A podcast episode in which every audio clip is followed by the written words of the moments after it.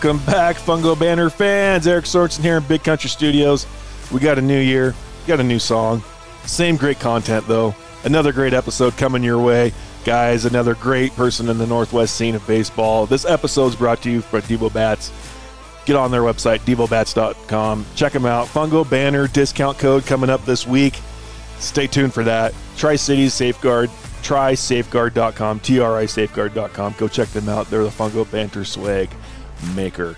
Guys, this week's episode, Joe Ross, Northwest Area Scout for the Kansas City Royals, previously with the University of Washington, was with the Cougars in Washington State for a year.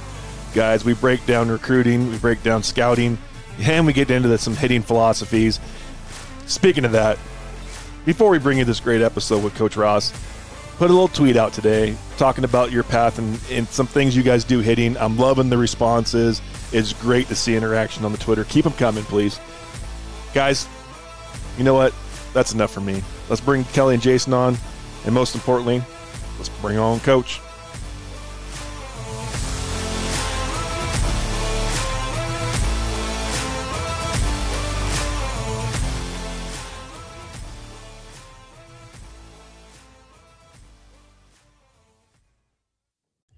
All right, Banter fans, we're back with our guest this week. Really excited to have him on. A guy from the Northwest that's been engraved in the baseball scene for a long time. But Joe Ross, Northwest area scout for the Kansas City Royals, thank you for joining the podcast today. Yes, you're welcome. Happy to be here. So, right away, our first question we ask every guy What was your favorite fungo? uh, I still have it actually. It's a Mizuno aluminum fungo that I've made a trade with the Korean national team for. Mm. That's got to so, be the most interesting interesting fungo we've had so far. It's got a story. Yeah, it has amazing pop. Well, I haven't used it in about ten years, but it had amazing, amazing pop to it. Oh, that's awesome. Well, talk us talk us through your path in, in baseball. You know where where you started getting into coaching. It led you to being a scout. Uh, well, I'm originally from uh, Minnesota, and uh, let's see, I, I, was going to school at uh, Wisconsin River Falls, get an undergraduate degree uh, they needed a baseball coach, and uh, they paid me five hundred dollars to coach their baseball team. They were getting ready to drop their baseball program, so they gave it to me because they figured I'd screw it up and they could drop it. and, uh, we did okay, and uh, we made them actually go Title IX and hire a softball coach and a program because the the program did all right. Oh, that's awesome, Coach. I I want to follow up that you, you, coached for quite some time there in, in, Normandale at the community college there in Minnesota, and uh, we know that you're now in the Pacific Northwest. You spent some time at UW and WSU. Um, how did you say see a lot of similarities in that time there in Minnesota and, and moving over to the Pacific Northwest? Um, was there some differences in preparation? Was there a lot of similarities? I mean, I know that I checked in the weather there in Bloomington this morning. It's 21 degrees and partly sunny. So, you know, it's a little bit cooler. Um, but yeah, how did you uh, go about your daily routine of, of preparation for a practice? Yeah, in, in, Minnesota at the time, we were we would schedule games for early April, and we'd be lucky if we played them. And so that was the the most dramatic thing that was different. It was all indoor work all the time. Uh, so which you know made you become more skill focused. Um, so you know, smaller gyms, you're not running full team practices, that type of thing. So it was a lot about individual work and skills. And then when I came out to Washington, uh, just to be outside in January was amazing. I was out there in shirt sleeves, and everybody thought I was crazy. Yeah. So, but that what was, was that. What was that transition like going from you know, what was your first job in the Northwest? What brought you out here, and and how did you end up uh, at Washington? And that first big big job that you ended up getting. Uh, yeah, the first job was at Washington. Uh, Knutson had hired me. Ken Knutson was the head guy. He had just gotten the job, and uh, he wanted somebody that had head coaching experience. Uh, he hadn't been a head coach before, and so that was the uh, the thing he was looking for. I had met him at the National Coaches Convention, uh, and uh, that was the connection. So he interviewed me, brought me out, and, and hired me on the spot. So it was uh, it was stunning at the time. I didn't think I'd ever move from Minnesota. Yeah, we talk so much about connections with a lot of people we've had on, and, and just how important that is to to network and, and especially within coaching. Um, and the ABCA I think has grown significantly now. You get six, seven thousand coaches in the same room. Was it was it different back then? Talk about that networking for you and, and how por- important that's been for you, not only in your career, um, but also for doing your job now. Yeah, that w- that was probably the biggest thing was the networking at the national convention. You know, was the time before social media and, and where you could self promote and and do those things. And so it was harder to move on, to move out. You didn't think you're going to you know, ever go to a, a warm weather place, for example, from Minnesota. Just that just didn't happen. Uh, you know, so it was uh, it was surprising that you'd get any kind of opportunity. You thought you'd end up from Normandale and be lucky to be an assistant coach at University of Minnesota someday. That was that was kind of the career path. And so to go out here was uh, shocking, but it was just luck and circumstance as much as anything. The Dell program, they dropped their baseball program uh, two years after I left. Mm. Wow. Uh, and I knew they were going to do it. And so I was lucky to get out. Otherwise, I'd be teaching aerobics right now. Nothing wrong with that. No, no. Mm. Uh, yeah. There's a there seems to be a good set of skill set there, you know, doing that. I know, Coach, you mentioned about in your preparation, you talked about you guys focused a lot of stuff indoors and skill set. What were some of those things that you guys did? I know here in Eastern Washington, we don't have to deal with much on uh, you know having to go indoors, but there's times where we've had to do that. Um, I know on the west side of the state, there seems to be a lot more rain. There's a lot more times where coaches have to do that. What were some of those drills that you guys were able to do so that by the time you took the field, you guys were ready to go? You know, it, it'd probably be surprising, but the biggest focus was just the ability to play catch well. Mm-hmm. That that was the the number one thing that you tried to accomplish inside, especially because of the rebounds off all the gym walls and uh, that type of thing. But, but if you could have a, a nice, quiet, air-free catch session, that was something you know the foundation of defensive baseball is just the ability to play catch and so that that was the prime focus first and foremost and then after that it was just all the little things for position to position double play feeds did a lot of the doyle brother drills at the time which were great drills for indoor baseball you know three man double play drills that type of thing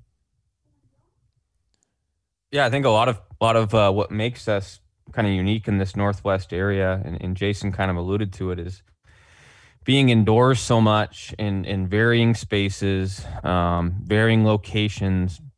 It requires us to be really, really creative, you know, and and and I think it makes us better coaches to, you know, do things a little bit differently and think about new drills and come to new solutions and and and you know hypotheses just by by going through some of that implementation and creation of stuff in the indoor setting. And if it doesn't work out, at the end of the day, you know, guys still got a good workout. You go back to the drawing board um, and then try something out, you know, different at the end there. But did you think that that, you know, the reason you had some of those limitations made you a better and more creative coach? Yeah, I, I remember one of the first clinics I went to. I forget the guy's name, but he was an infield coach from Iowa, and uh, he said all he needed was a closet and a baseball to teach infield play. Mm. And, and, I took that to heart. I mean, we just used everything we had. We, you know, if we had a wall in front of us, we could have infield practice. You know, and, and so we just used whatever whatever was available, and then you had to be creative to keep guys busy. And then just try to be short and quick, and you know, have high repetitions and be done with it as, as soon as possible. So everything was uh, counted everything was measured, mm-hmm. and uh, you know that was the, the way we went after it. You know, 15 chances, you caught all 15. Good day.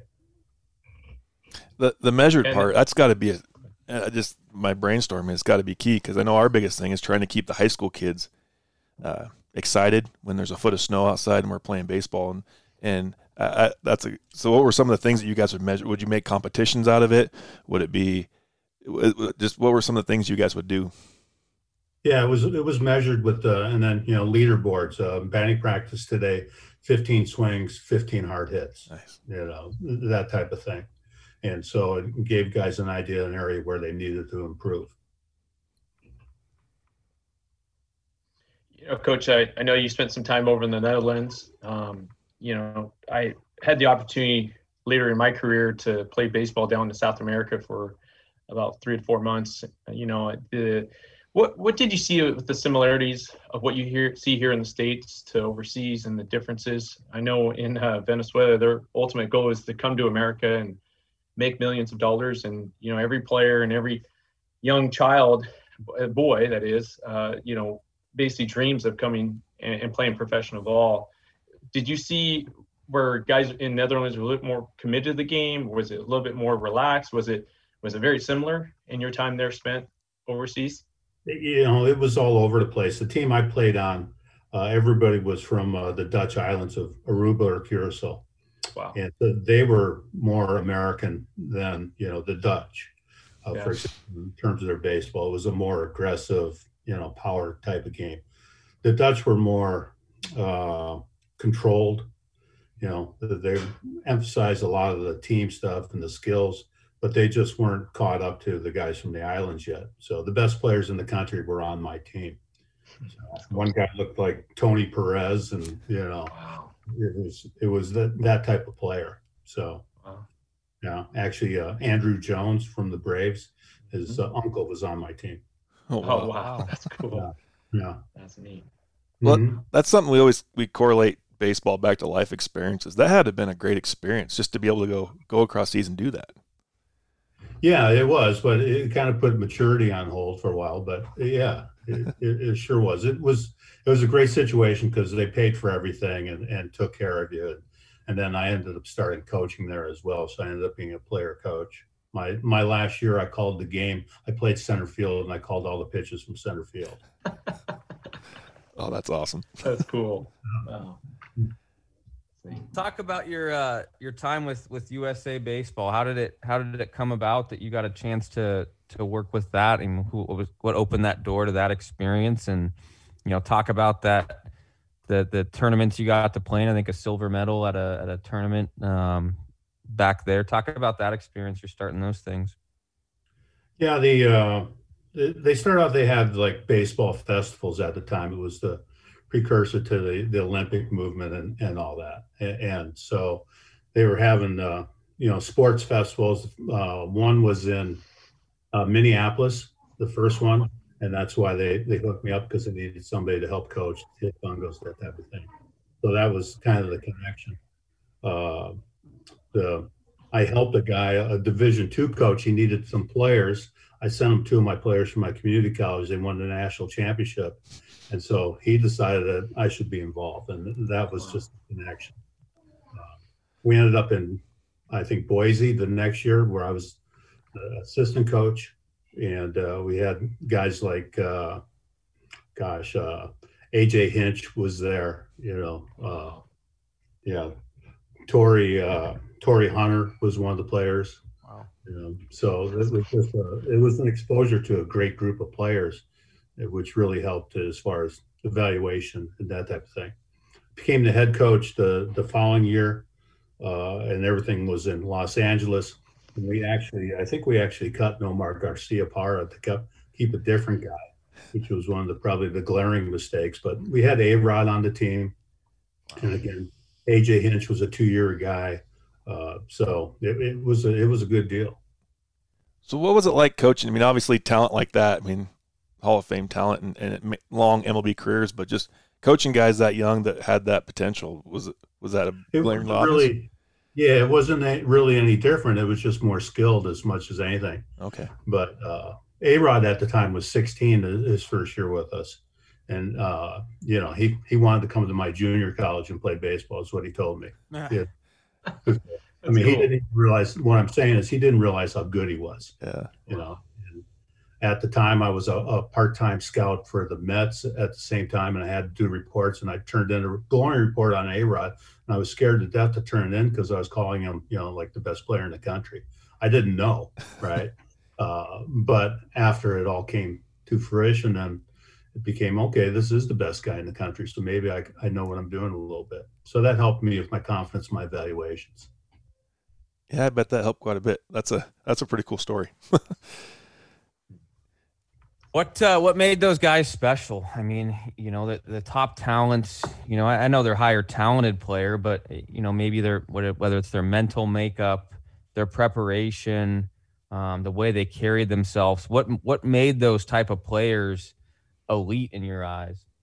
The the really talented guys, they were all talented, but the really good ones like like A Rod worked harder than the other guys that was the, the thing that stood out about Alex was that we would be done with our two and a half hour practice and then he would go run sprints on his own.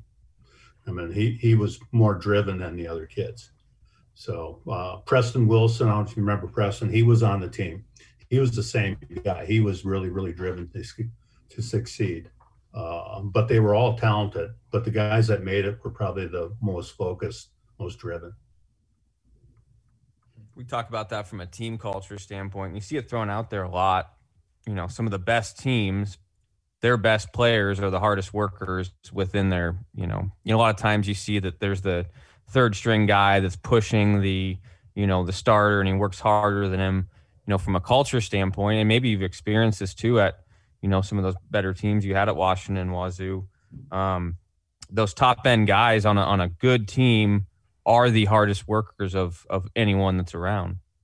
Right, right. And that just helps your team culture so much. Right. Mm-hmm. Yeah. Yeah, we're fortunate to have some guys that do that at our place, and, and I'm sure you know Jason's had some great players that come his way, and, and Eric's moved some on to college now, and you know I, I know collectively we've talked about this before is you know when you get those guys really really working, um, you know your whole team just kind of leads and follows from there. coach, did you see those guys more as like a, a type A? You know, if you were to put them in in a business world sector, you know, take away baseball, would you see them more as a type A personality? Those guys are more driven. I mean, and from our experience, we, the guys that we've had in our programs, or they just take the bull by the horns and take the in the role of leadership. They call the meetings. You know, if we're down or something's not going right, they'll call. You know, right in the midst of practice, get everybody come in here. You know, and they'll kind of have a little talk of focus. You know, did, did you see those kind of guys that were, you know, real driven like A Rod? Or were they more of a type A personality? Um, not so much A Rod. Preston Wilson was for sure. I mean, he was he was that type of guy. Uh, a Rod just wanted everybody to like him as, as much. As he was just a really really nice guy. Yeah. You know? and he was helpful in every so he was the helper with all the teammates you know you need somebody to do toss a rod was there with you you know want to play catch he was the guy that was going to partner up with you but uh, preston wilson was more of the type of take charge this is what we're doing today type of guy that's cool coach let's pivot a little bit let's uh let's dive into recruiting and and, and scouting and mm-hmm. you know, okay basically your day to day and you know, a lot of what we do at the college level is, you know, trying to find great players or good players and make them into great players. Um, what are some of the key kind of characteristics? You know, take out take out the baseball side of things, but what are some of the key char- characteristics you look for um, when you're evaluating that top talent? Makeup stuff. Well, makeup stuff makeup is is kind of a slippery slope for me i mean the guy that throws 95 is usually considered to have better makeup than the guy throwing 75 and so uh, you know that's not always the case but i think makeup is just uh, the reaction to adversity as much as anything you know how do they handle striking out or you know nobody likes it but how they deal with their parents after the game uh, i actually didn't recruit a guy because i used to watch him make his dad, he'd make his dad carry his bag after the game. He'd throw it on the ground and have his dad pick it up for him. You know, so, you know, so th- those type of things were kind of what you look for. And I wasn't always right about it for sure. But uh, the biggest thing I think about recruiting is just to establish a, a profile of what you're looking for as a program. That's the thing I think that uh, what, what I see a lot of schools don't do. Though they're, a contact orientated school and they recruit power hitters. And then after two years, they don't hit very well. They don't do very well in that program. And then everybody says, what happened to that guy? Right. And so I think you need to find guys that fit your culture, the guys that, that uh, you know, fit what you're trying to do. So that's, that's the biggest thing.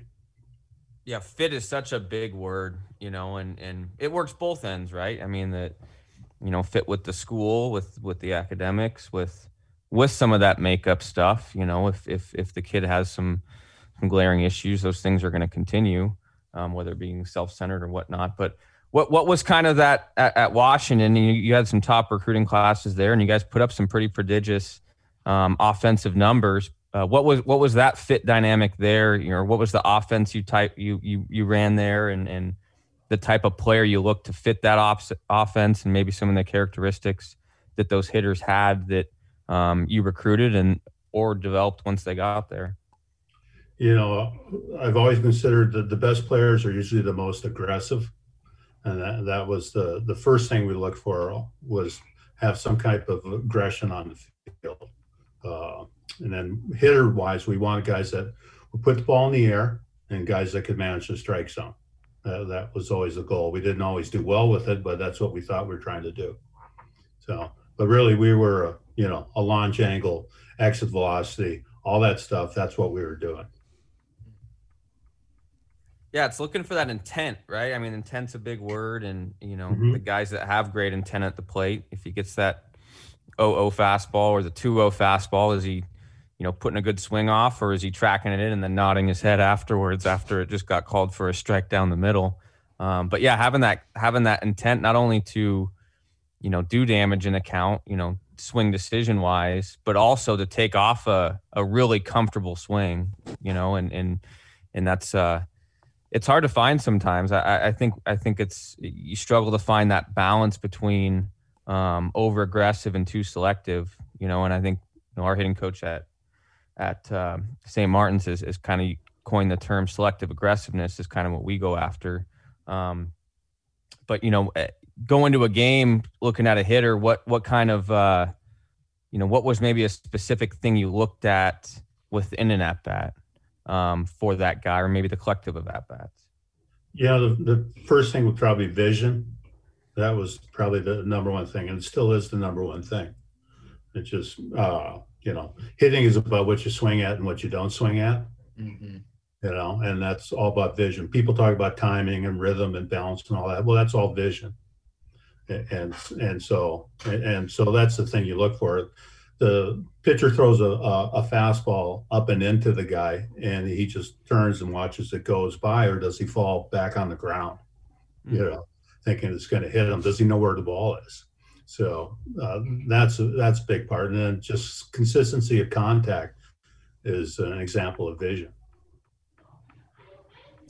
do you have any key stories from your time um, you know best recruiting stories we asked this to swenson last last uh, last episode that we did.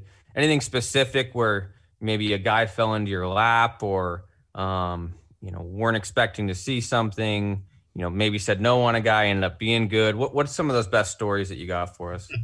What did Swenson say? he talked about he talked about uh, turning a kid down at camp. You know, they, they thought he was a third baseman. He wasn't doing much. Wanted to pitch. They didn't have an opportunity for him to pitch at the camp, and then he came in, and he's throwing 90 mile an hour bowling balls. yeah, so Greg's a good recruiter. Um, probably the, I don't know, the thing that stands out was probably recruiting uh, Lincecum. Uh, you know, I don't know if people believe me, but I actually I saw him throw uh, two hitters, and I got my car and called up Knutson and said, "Give him whatever he wants." so the I was at Bannerwood. You know how you're underneath the stadium at Bannerwood. Yep walk in, I look up, and this guy throws a curveball, and my knees buckle. and I'm like, holy cow, I've never seen anybody like it. and I, you know, and that's one of the things you look for recruiting wise is you look for guys that are unique and different that think do things that you've never seen before. And you know that that was in a nutshell. So when I went back to watch them later on, uh, it was like watching. Uh, it was like watching Eddie Feigner, if you remember the King in his court. Guy would play softball, it'd be a pitcher, a catcher, a shortstop. That's and a first baseman. That's all he had. That was really all that Tim needed. He just needed somebody to get the jam shot ground ball and the occasional pop up. And he just struck everybody else out. It was just such an easy decision to recruit him. What was the recruiting process like for him? Do you have much competition? Did you have to fight him off? Or you first in the door help you out? Well, I hate, hate to bash the Mariners because I worked for them, but uh, the Mariners were running area codes at the time, and uh, they thought he was too small to be a prospect, Hmm. so he didn't make the team, and so there was Hmm. less competition for him. Was basically us and Washington State. And uh, when we were in the house, uh, Knutson was a great recruiter, and he had a connection with uh, Chris Lincecum, Tim's dad. They had a connection about pitching, similar philosophy. And so it, it was just a slam dunk for us because we were just, we were going to leave him alone, let him keep on doing what he was doing. And I think the other teams uh, came in and said how they were going to fix his mechanics. So, you know, we said we love his mechanics. What were some more of those in-house? Do you have? Did you guys do a lot of in-home visits back then in the days? Anything? Uh, I don't know. Anything uncomfortable? Anything kind of weird or different or quirky? Some stuff you had to battle in those. oh, I, you, You, know, don't have to name names either. yeah, no, I mean, most of it was real good. We did a lot of, we did constant stream of home visits. We worked hard at recruiting. Knutson was great in the home. but, uh, yeah, I mean, you know, you'd go in, into a house and the first question that the kid would ask you would be the transfer rule. You know, you know, those kind of things would stand out, uh, you know, and then we let him go to Portland, then he transferred after a year that type of thing. But most of the things are really positive.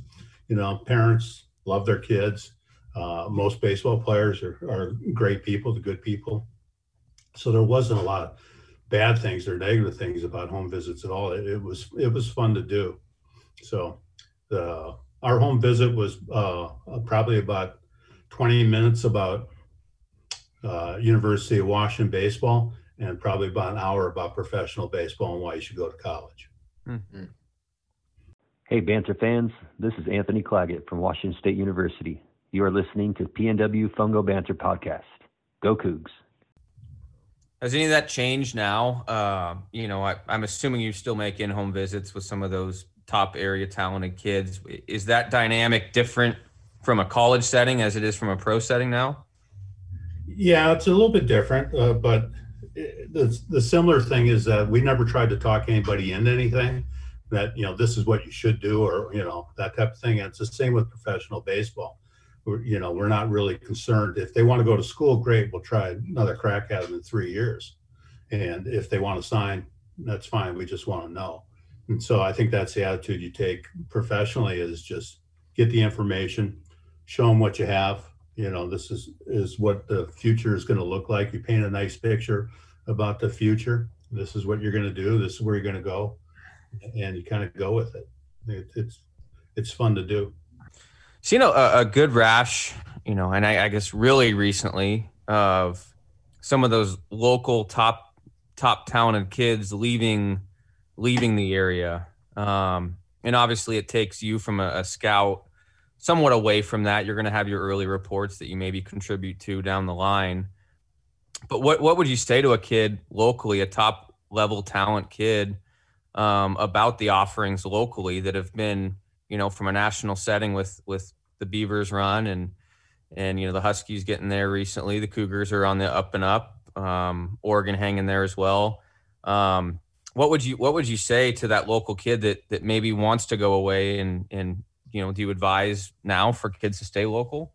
Mm-hmm. Yeah, I, I think you, everything that a kid wants is here, and you, as well as the first thing to consider about recruiting is what kind of education. And if you weren't playing baseball, what school would you go to? Mm-hmm. You know, and, and they'll tell you, well, I'd go to Washington State or you know Oregon State or whatever. You know, because I'm a local guy. So what's wrong with going there to play baseball? There's nothing that you're going to get outside of some nicer weather to go to Arizona, Arizona State than you are going to Washington State or Washington. You know, and then if you want success on a national level, it's here. Uh, you know, so you've got everything that you possibly could want here. Some kids just want to get away, and, and Mhm. that's great. You know, but I I think as a scout, I would prefer that everybody stays in the Northwest. Yep. If we don't sign them, Yeah. you know, that's fine. And I'd still want them to be here. We have a lot of good players, but we don't have that many good players. Do you see a difference of players that do stay in the Northwest compared to other parts of the country? The uh, traditionally, I'd say that the, the Northwest kids will probably get better uh, as they play more so than the, the Southern California guy, for example. They're usually not quite as skilled. They haven't played quite as much. Competition that they've played against maybe hasn't been as good. Uh, and so they have a much more, they have a higher ceiling, more room for improvement. That's great. I know we've had that conversation with a few guys that just, you know, the skill levels are good because we have so much more time in inside working on the stuff and and once we get out and the kids get to play more and get to see them come out of their shell, that's that's nice. So talk to the young coach that's listening right now. What are some of the advice that you have to give the guys that are fresh into college baseball in their recruiting? Like, uh, what, what are some of the best things and traits that the things that you've learned over time? Advice for them young guys. well, recruiting, uh, you know, like I said, I think first thing is you need to have a profile, right? And, and recruiting is, is, just hard work. You don't do it every day, you're not going to be very good at it. Uh, I remember Bobo Brayton used to say it's like shaving. If you didn't you didn't do it every day, you didn't look good. and, uh, and that's a nice way to think about it. Yeah. Uh, I think you, you just can't deny tools. You just have to look for tools. If you can, every guy you recruit has one average tools. You're in a good spot if you think you can coach and develop a little bit. You know, you get an average runner, you can teach them to do some other things. And so it depends on your level of baseball. Obviously, if I'm a D2 guy, I'm trying to get two average tools with every guy, you know, and so that type of thing. Um, but I think probably this might be sound silly, but the, probably the most important thing is every time you talk to them, ask them to commit. it's like uh, I was listening to a sales commercial by some book, right? And they're talking about, well, teach how many guys will ask for a sale and never ask for the person to actually buy the product. Mm-hmm. And, and, that was the thing about recruiting is I would talk to a kid, he'd say he's talking to so and so, and I'd say, "Have they asked you to commit?" And he'd say, "No." you know, so why are they talking to you? Every time you talk to somebody, no matter what, say, "Are you ready to commit?" And, and sometimes it's the first phone call, and you got them already. Do you ever give a timeline for those commitments, or you always just ask for them to commit every single call that you were on? Uh, no, I, I didn't do a lot of timelines. Some people did, and that was fine. It's just a different way of doing it. Mm-hmm. Just have to do it where it fits your personality. But you know, it's all different now, Ray Kelly. I mean, everybody's just recruiting and committing everybody just so you can have them. So, mm-hmm. and it was a different situation at the time with the scholarships and that. Well, we, we talked to Swenny about this too, and and and uh, every other coaches we've had on as well. But what's what's your take in general of the timing of commitments? You know, obviously, in today's age, that 16 year old Alex Rodriguez would have a, an offer from every single school in the entire country. Um, but what's your take on the state of, of, of recruiting right now and, and how it's gotten a little bit younger? Um, or maybe some advice you have if, if you were an administrator at the NCAA level, whether you keep it the same or do something different? What, what's kind of your general take of where things are at right now? I don't think there's anything wrong with it. I mean, if it's your dream school and you want to commit when you're 12 years old, go ahead.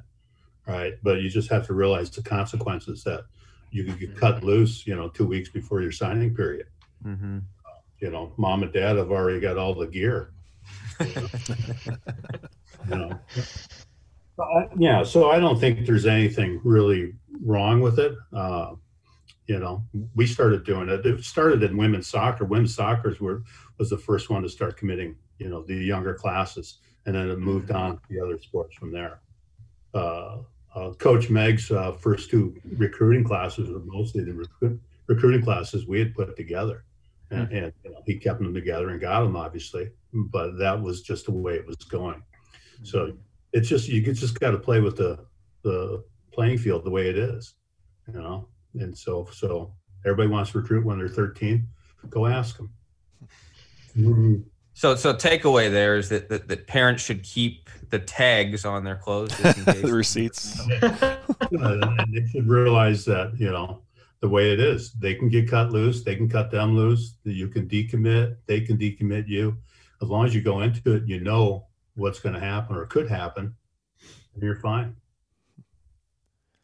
Well, Coach, let's jump into the seventh inning stretch portion of our podcast, and a, a portion I've been really excited to talk about because you know, I, like we said off the air, I was fortunate enough to be able to spend the weekend in Pullman when you guys did a coaches clinic, uh, hands-on stuff. But I want to dive into hitting uh, from the coach's perspective.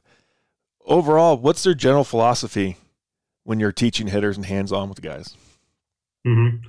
Well, again, I, I, think hitting is all about what you swing at and what you don't swing at, and I think that should be the the primary focus. Uh, there's a lot of different swings that get it done.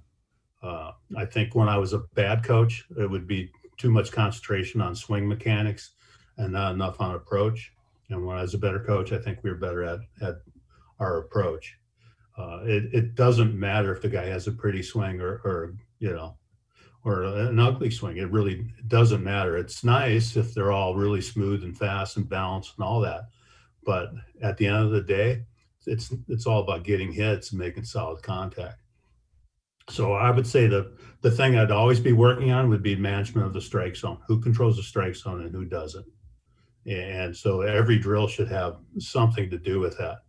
Uh, the Royals recently we dropped uh, front toss. We don't we don't let our guys play front toss. All right, it's too easy. It doesn't have any correlation to the game, and so I would try to do as many difficult things as possible which is always difficult as a coach because you think also you're not doing very well. Nobody's hitting anything, mm-hmm. and you think, oh gosh, I'm, I'm really doing a lousy job coaching. But you are making them better if you put them in more difficult situations. That's so true. Because I know, like for us, last couple years, we would be getting ready for Jason at Tri Cities Prep and Mercado throwing 90. That was was like going to the moon for my guys at Kittitas, and then we would have to try to dial it back for the teams that weren't throwing, you know, maybe 60 or 70 and I, I it screwed us up doing that, and I mm-hmm. regret that because we dropped a game after playing them because of that, and I regret that yeah. decision. Probably the, the the best coach in Northwest history has probably been Ed Cheff, right? And, and Ed was all about difficult, hard, you know, really. You know, I mean, they would put the pitching machine up on a box so you had an and throw 90 mile sliders at you and say, go get them. Right. and they weren't working about how your swing was or whatever. You you had to figure out your swing so you could hit that pitch. And, and I think that's the way to go. So, what are some of the things? You know, there's all this brand new technology out there, and, and it's all great, and there's lots of good stuff to hitting. But what are some of the old school, low budget drills or props that you would use? Just something that that would something that might have just caught your eye and, and was a big tool for your hitters. Well, uh, you know, we were doing we were doing launch angle. We would set the camera up eh, right next to the guy throwing batting practice, right? And then we we called it matching angles, where the angle of your your eyes, your shoulders, your bat all had to match up for you to hit a, a solid line drive. Well, that's become launch angle basically. That's what that is, right? You had to match that up, and so we were doing that just with a, a regular video camera. Uh, we were doing exit velocity, uh, hitting balls off a tee and we weren't doing it. We were just doing it to make sure that what we were teaching was right and proper, that guys were actually getting better. So I was having guys that would go 110 with a wood bat off a tee, you know, at my radar gun. Those were my best hitters, uh, you know, at, at, the same time. So th- that was the kind of thing, but that was, it was all about measuring all that all the time. You know, I think you just solved all the Twitter uh, rants and raves and fights that people have had about launch angle, no launch angle, because it's it's something that we brought up and and Donegal Fergus talked. It's a measurement that we've been using for years, guys. It's not. Yeah, that's, a lot of people just got food on Twitter. It was great. yeah, oh, yeah, yeah, yeah, yeah. Fergie did a great job with it. I mean, he made a big impact with the you know the Huskies in their program, you know, and just doing the the same stuff that everybody else was doing. He just did it a little bit better. So where would you start with a guy? You get a hitter in there day one, fall practice. What's kind of that foundation of a new hitter? The, the things that you'd start on. I know you're tracking some of these things, but you throw them right in the fire, or is there a slower progression that you had to get them up to that level that you wanted them at? Well, I think you know everybody's different, and everybody's got a different swing, and so I think the programs need to be individual. Uh, you can, you know, split up your batting practice where these are the run producers, these are the on base guys, that type of thing. Uh, but it, you know, a lot of times guys are resentful about that. If you ask a hitter what type of hitter you are, they're all going to tell you they're a gap to gap guy with power, every single guy, and, and they're just not right. So the first thing is probably to get them to realize who they are and how to be successful at what they're they're doing. If you can do that, and then you got a, a good foundation. The the second thing would just be to put their eyes and their head in a good position to hit. And then you know, uh, get your eyes behind the baseball. You see those really tall guys would stand up really straight, right? They can't tell you if the pitch is six inches off the ground or a foot off the ground when it's down and away just because of the position of their eyes and their head. So that would be the first thing I, I would look for is just where where's their head, where are their eyes, are they staying behind the baseball good? What what specifically would you do? Say you got that tall hitter. You know what what's the adjustment that you make for that guy to get him his eyes on plane? Um, well, you hate to force something on it, but uh, if you remember, like Kevin Youkilis, his style, it's kind of erect and open, step into the plate a little bit, and then he does a big upper body tilt, puts his eyes right behind the baseball. That's where you want to get to. Some guys start there, uh, and some guys have to get there. So the tall guy, I would try to get him either to bend over a little bit to cover the zone better, or I would do a, a kind of a Kevin Youkilis thing with him. Hmm. AJ Guerrero does that well. Yeah, he does. He does. Mm-hmm. He's a special one. Mm-hmm. Fun one to watch. You know, coach, that's that's that's really good because in in the game of golf, they say that about putting. In order to read the grade the grade um, the grade on the green, you kind of have to get yourself behind the ball. You know, and of course, I'm not the greatest golfer, you know, and I enjoy being out. But I've, you know, I've learned, you know, with the experience of playing with better guys, you know, of the game, and picking that up, it's definitely improved my game. So I'm not shooting uh, over 100 every each week I go out. But you know, uh-huh. I, I think about like Kyle Lewis for the Mariners. You know, that was one of his big thing. Of you know, what what made him that great of a hitter was is his discipline at the plate, um, his eye awareness of the ball.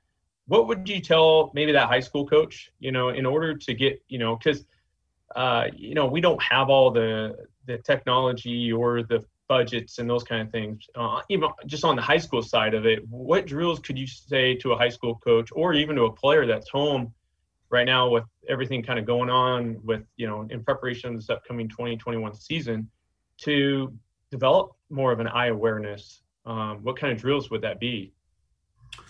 Well, that, that's the the hard thing, right?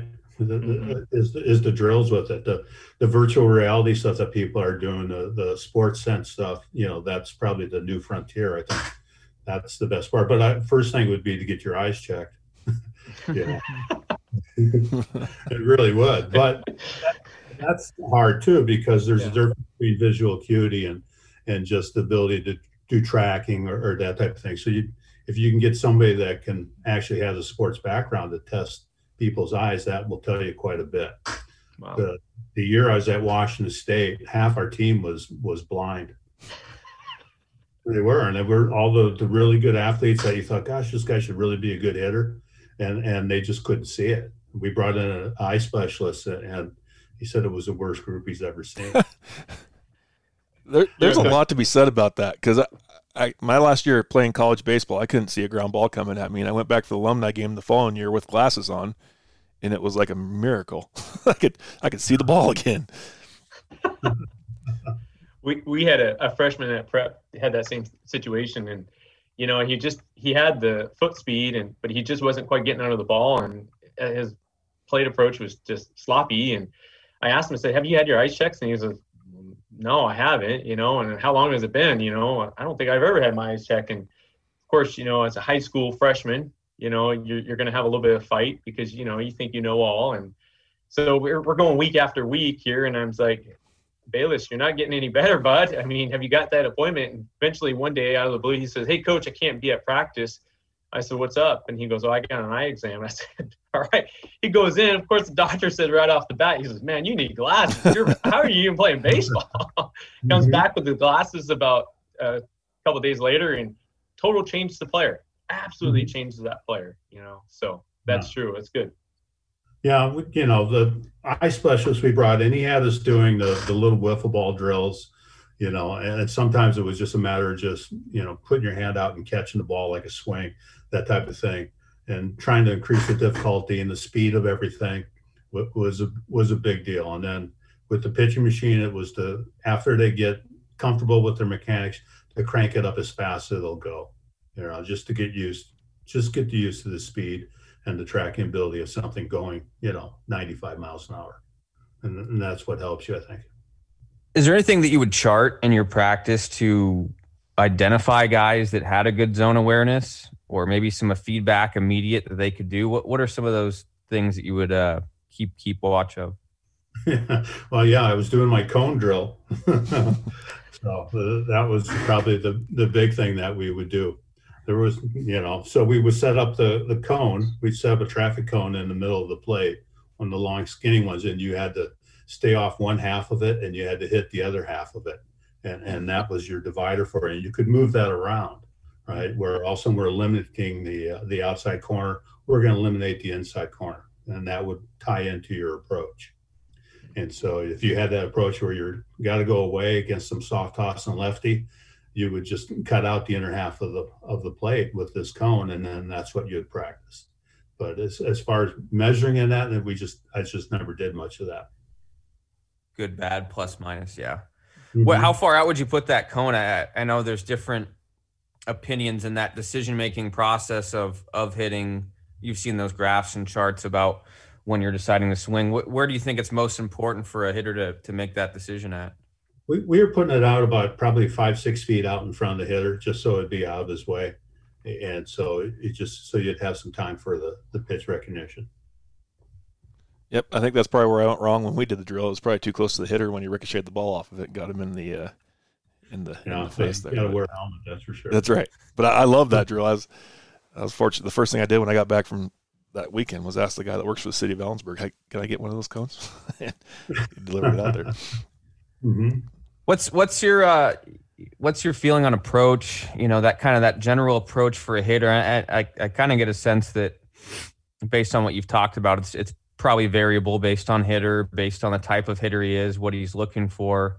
Um, but what is that baseline approach for you, and and how that varies from a, a plus count for a hitter and, and maybe a behind count?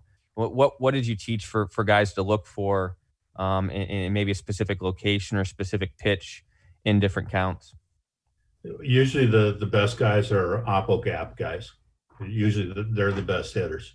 The guys that try to take the fastball into the opposite gap, then they have the ability to adjust to something slower that's coming in on them, right? So the guy throws you a, a slow breaking ball, all of a sudden you turn on and you pull it because you're looking to hit the fastball at the oppo gap. So I would think that'd be, if I didn't have approach, that would be the one I would teach. And then after that, I think you just kind of go with what the guy's strength is. I, I, had one hitter at Washington State. His approach was he couldn't swing at anything that he couldn't hit out of the ballpark. Hmm. Right, that, that was the approach, and that really worked for. He ended up having a great year, you know, just just because of that. Rather than trying to everything, swing at everything, you know. And then two strike approach. I, I, I'm not a big believer in changing things. I, I think you just kind of you should have the same swing. I don't think I should have two different swings, for example. You know, but I think I should be more aware of, of trying to defend the outer half uh, uh when I have two strikes. That that's a great wormhole to go down because we haven't talked about a lot about that yet on the podcast. But two strike hitting, is there was it more of a teaching the mentality to a guy yeah, the, the best way to hit with two strikes is not to get the two strikes, right? Right. Hundred percent. Yeah. And so that's why you look for aggressiveness in your in your players. You know, the guy that doesn't take the 2-0 fastball, you know, the, that's that's the guy that's going to have successful. The other guys are going to strike out. Mm-hmm. So, guy, so you got a guy that's struggling with the uh, struggling with with that you know, falling behind in counts or whatnot. You know, how, maybe something specific you did, whether it's hit training, whether it's BP. How, how'd you get a guy to be more aggressive? Was it you know really just prodding at him, taking things away? How do you how do you string up that aggressiveness to a to a passive hitter? yeah, I don't know. That's a good question. Find I think a different player. Yeah, personality and makeup, isn't it? Yeah, yeah you know, and then people overthink hitting too much, you know, and really it's it's about it being aggressive and getting your barrel on the ball. So there's too many uh, hitting gurus, too many guys that are just concentrating on their mechanics, how my swing look, that type of thing, and to get them out of that mindset where I don't care what your swing looks like, I just care about what you swing at. Yeah, absolutely. You know, and we're a small school, Kittitas, and the guys that I'm coaching are they're thinking about baseball three months out of the year. And when I finally realized that one, because you try to tell them these things and they look at you cross-eyed, like, coach, just let me go hit the ball. I'm like, oh yeah, great, go do that. Just go hit the ball and go hit it hard. And, and then, mm-hmm. yeah, that really evolved the way that we do things because it simplifies it. Kids aren't overthinking it and then taking away the aggressiveness because of that. Yeah, you, you got you got 24 swings in bank practice today, and you hit 20 of them hard. Good job.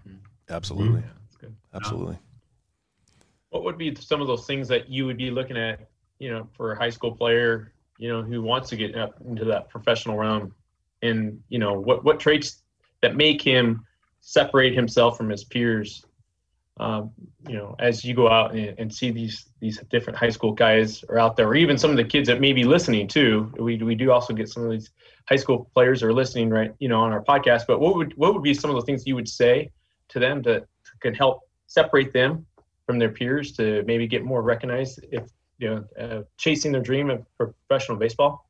Mm-hmm. Uh, I think uh, being more athletic, playing multiple sports is is a good deal.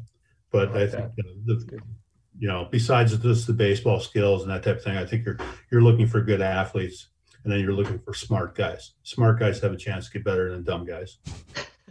yeah.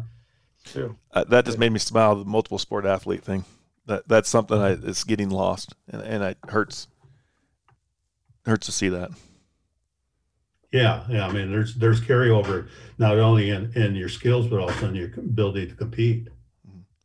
I notice when we have a, and this is no knock on basketball players, but when we have a good group of wrestling kids playing baseball, your the mentality and the toughness is comes out so much because they've had to gone through that grueling process, and that's something you can't learn being in a, I mean, you can still be in the cage, but you don't learn that not competing for, you know, the fall and the winter right. and how much more important it is for football. When I have football players, wrestlers, and, and good basketball players too, it's just, it makes a baseball team so much better. Mm-hmm. Yeah, no doubt. So, and then as a scout, that's what you're looking for. You're looking for athletes always. Athletes have a chance to get better. Do you guys ever go watch the other sports when you're on a guy? Oh yeah, all the time. Mm-hmm. Yeah, watch football battle. So Malachi Knight, watch him play basketball last winter when there was still a season. So, and, you know, right away you knew what a good athlete he was. Go back to the hitting a little bit. You talk about um, there's different types of pitchers, right? You talked about the soft lefty, you got the tall righty, you know, you got the fastball slider guy, you got the four pitch mix guy.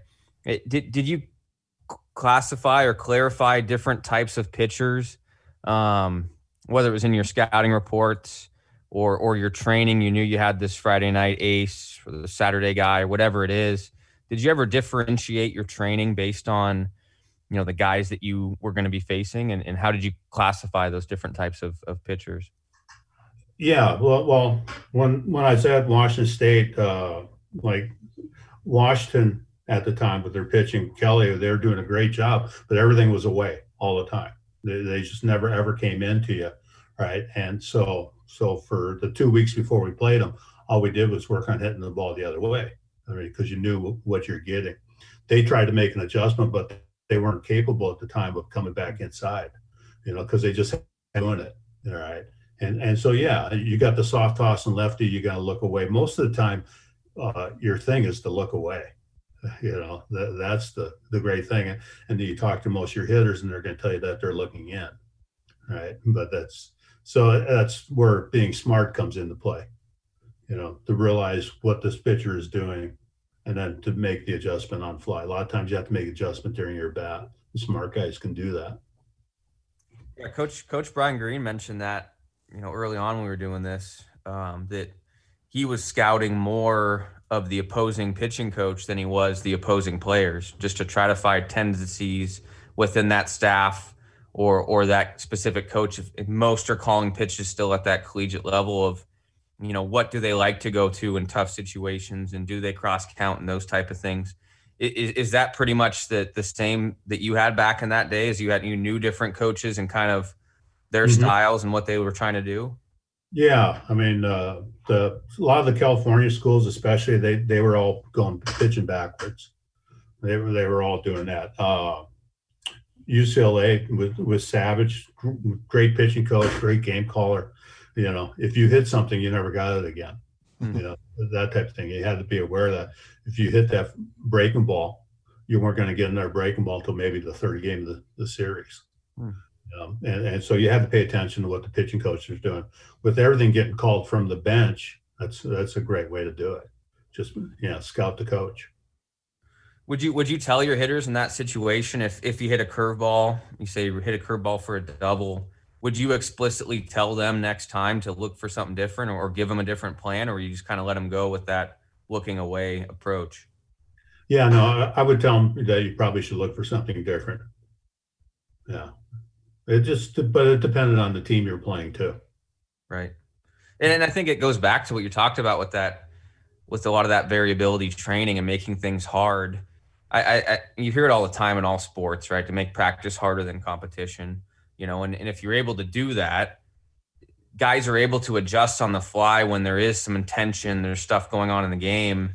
But if, if you've just trained that front toss pitch down the middle the entire time with the perfect swing, all the time, all of a sudden things get hard. I'm not seeing fastballs. I'm not seeing it where I can hit it. If that guy isn't built or have that mental toughness in his training um, to be able to make those adjustments on the fly, that's a recipe for disaster pretty quick. Mm-hmm. Yeah. Yeah, no doubt.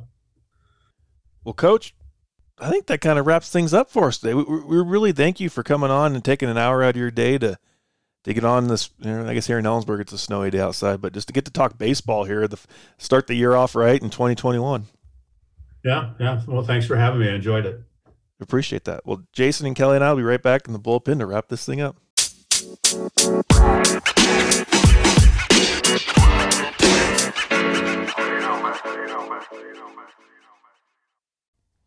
Well, Banter fans, we're back to wrap this thing up, and we really appreciate Joe Ross coming on with us tonight. And guys, I'll I'll lead off the uh, the bullpen session here.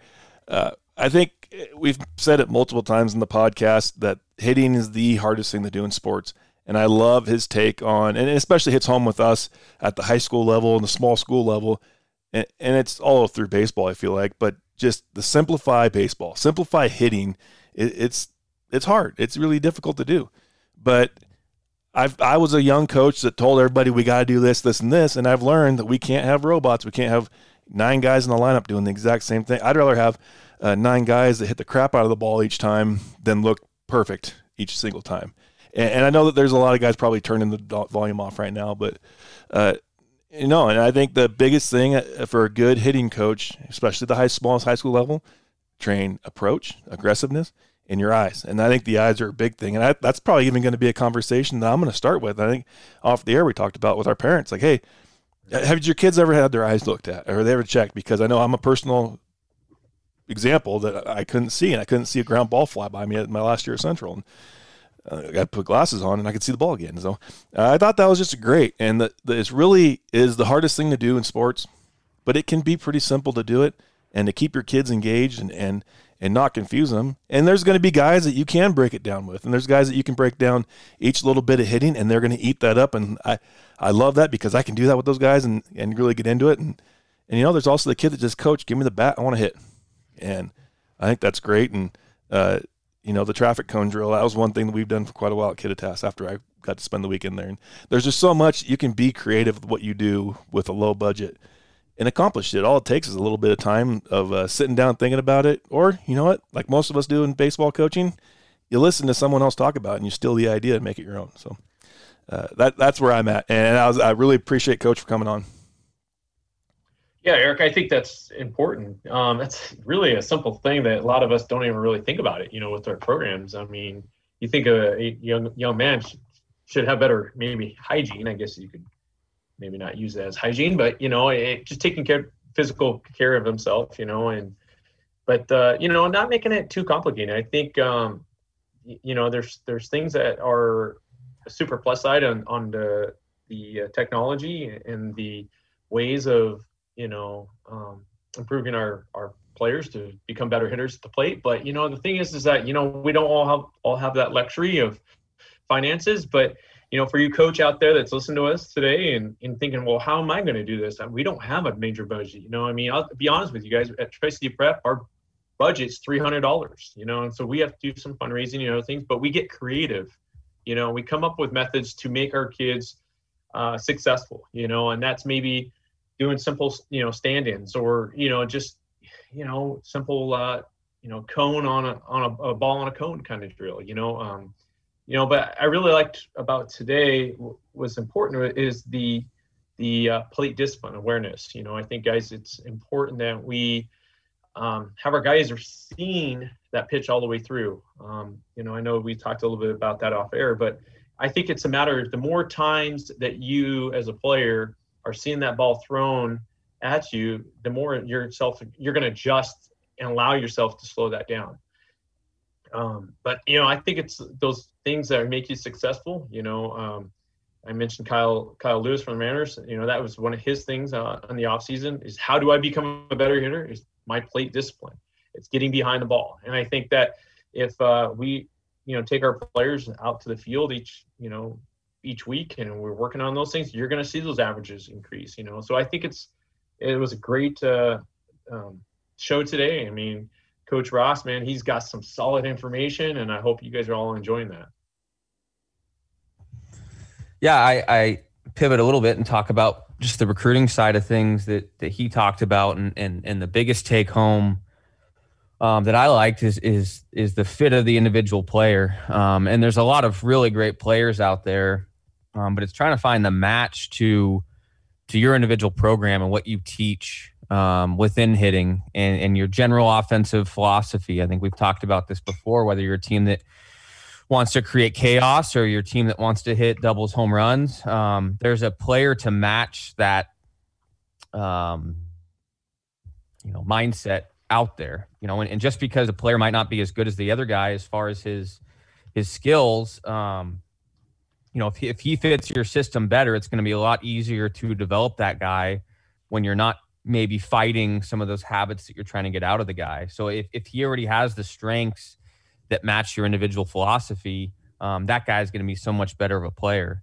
Um, and, and, and, so hearing some of that stuff and, and, you know, kind of being at that cutting edge of the, of the elevate the baseball type thing, those guys hit a ton of home runs. Um, you know, you look back at some of the seasons that Washington had, um, very, very offensive groups and, and, and, and that was part of their philosophy. And there's and there's plenty of different ways to create runs. Don't get me wrong, and and one's not better than the other. Um, but finding guys that kind of match what what what you teach and, and and maybe even their personalities. You know, I think one of the benefits that we've had uh, the opportunity to do is is to to bring guys out in a tryout situation, um, and instead of just sitting there and, and taking measurables and, and saying yes or no, have our coach be able to you know work specifically with him to see how he takes to information to the things that we're trying to teach.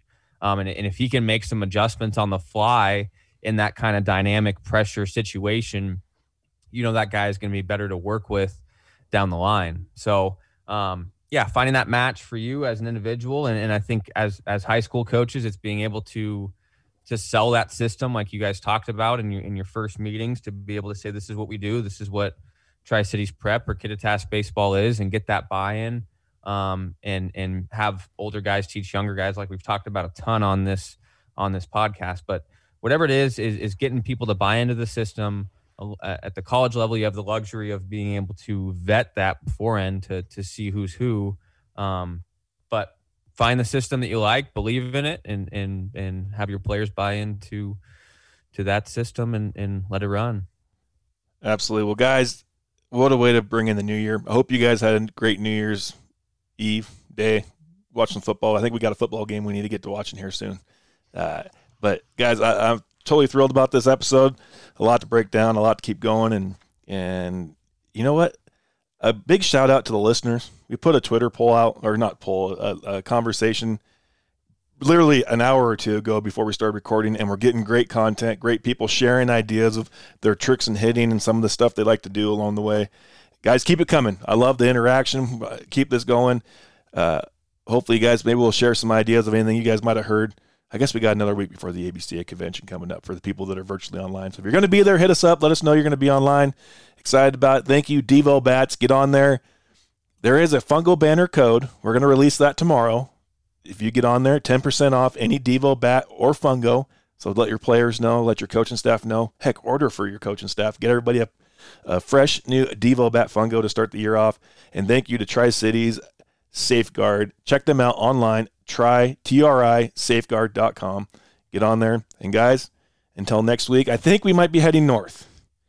The temperature's getting a little colder for our next episode that we just locked up. I can't wait for this one. It's going to be great. And listeners, I feel like you're going to love this one. So, you know what? Take care of one another, guys. Enjoy some football today.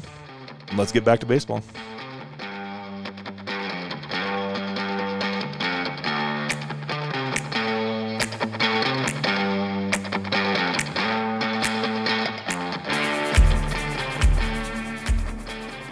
Pacific Northwest Fungo Banter is part of the Big Country Media Podcast Network.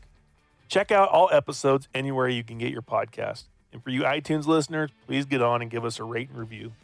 Keep up to date with us on Facebook at Pacific Northwest Fungo Banter and on Twitter at Fungo Banter PNW. Fungo Banter podcast is powered by Devo Bats, the official bat and fungo of your Pacific Northwest Fungo Banter podcast. Go check them out on all social media platforms and at devobats.com. Fungo Banter is also powered by Safeguard out of the Tri Cities. We are proud to have them on board with us making the Fungo Banter gear. Guys, local company out of the Tri Cities, please go online, check them out, trisafeguard.com for all your printing and advertising needs.